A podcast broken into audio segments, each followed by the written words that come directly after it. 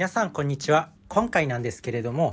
大学生の時にミニマリストになって親からめちゃくちゃ怒られたというお話をしたいと思うんですけどミニマリスト自分自身が大学生の頃に結構ブワッと流行ってきた感じがするんですけど何年ぐらいかな？2020年とか2019年とかその辺りに結構ミニマリストってブームが最高潮だったと思います。まあ今でもね結構そのミニマリストってすごく流行っているっていうわけじゃないけどなんかこう廃れない人気があるある一定の方々にめちゃくちゃニーズがある。でこれ多分ね火付け役ミニマリストの最先端っていうのはこんまりさんだと思うんですよね。なんか一時期めちゃくちゃ片付けでブームになったじゃないですか。近藤まりえさんだっけな。あの掃除掃除のスペシャリストみたいな感じでめちゃくちゃテレビに出まくっててなんか掃除のやり方ときめくものだけを残すとか残さないとかってめちゃくちゃやってたのを覚えてます。なんかテレビでね。でその次がなんか自分は大学生の時に結構読書にはまって本を読むようになったんですよ。でその時に佐々木文夫さんっていう方が書いた「僕たちにもう物は必要ない」っていう本を読んで結構衝撃を受けてまあねいろいろ好奇心旺盛な時期なんで、まあ、自分もミニマリストになりたいなるぞと思ってもう家のねいろんなあらゆるものを捨てていったんですよね。もうベッドから何から服から何からもうめちゃくちゃ捨ててもう部屋の中すっからかんみたいな。えこれ引っ越してきたばっかみたいな。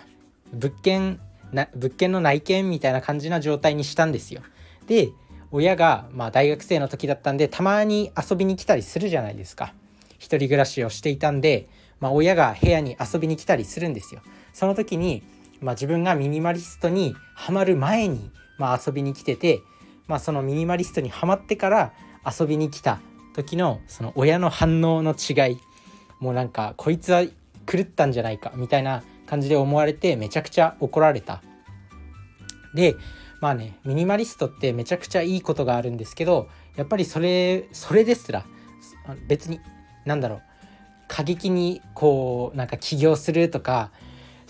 莫大な借金をして莫大なローンを借りて起業するとかそういったリスクでもないんですけど親はねそういった変化でも変化ですらこう怖い。やっぱ人間って知らないこととかなんかちょっと変わったことをするとすぐに批判してくるんですよ。だからなんかねそういう変化っていうのをすぐにこう批判するのがやっぱ世間の一般なんだなと思ってめちゃくちゃその経験は覚えてます。なんかねミニマリストになろうとしたらやっぱもう何て言うの生き方の最先端っていうか親の世代ってやっぱり物が溢れていたものを持ってる方がいい。例えば高級車に乗りたいとか大きな家に住みたいとかなんかもうこういういろんなものを持ってることが価値みたいな感じだったんですけどもうなんか物も情報も溢れすぎていて自分たちの世代まあ今の今のこう若い世代っていうのはもう別に物欲とかもなくなってきててまあ、自分で満足のできる生活ができれば自分の満足のいく生活ができればいいよねっていう風になってきてる。なのですごい価値観に差があったりするんですよね。でそこですごく批判が起きた。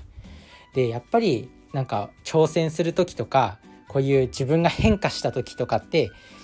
抵抗を食らうんですよ。やっぱ日本人は特になんですけどその出る杭を打つ文化やっぱ変化してるものを淘汰する文化があるのでまあやっぱり難しい変化をするって大変なんだなって思います。でもそれを続けて続けて続けていくことによって、まあ、周りもだんだんとそれを理解してくれたりとかして変化が生まれてくる。なのでまあ最初はすごく批判されるかもしれないんですけど挑戦していくことはやっぱり大事なんだって思うしまあねそうやって批判してくる人たちに負けないメンタルの強さっていうのを持とうっていうまあそういうのも大事だなって思います。ミニマリスト。自分が大学生の時にめちゃくちゃハマって、まあ、今でもねそんなに物は持たないようにしてる。別にブランド品ももブランド品とか、まあ、正直買ったことないんですけど別に欲しいとも思わないんですよね。だから昨日で昨日さえあればいいみたいな。昨日昨日とある程度のねある程度の丈夫さ。例えばさすがにねさすがになんか服服とかでもなんかめちゃくちゃ激安のちょっと縫い付けたようななんか韓国の安いサイトみたいなところで買ったような服ってめちゃくちゃなんかすぐ悪くなっちゃうんでああいうところの服ってあんまり好きじゃないんですけど、まあ、かといってブランド品みたいな高級な服も別に興味ない、まあ、ユニクロとか GU とかで十分十分だし、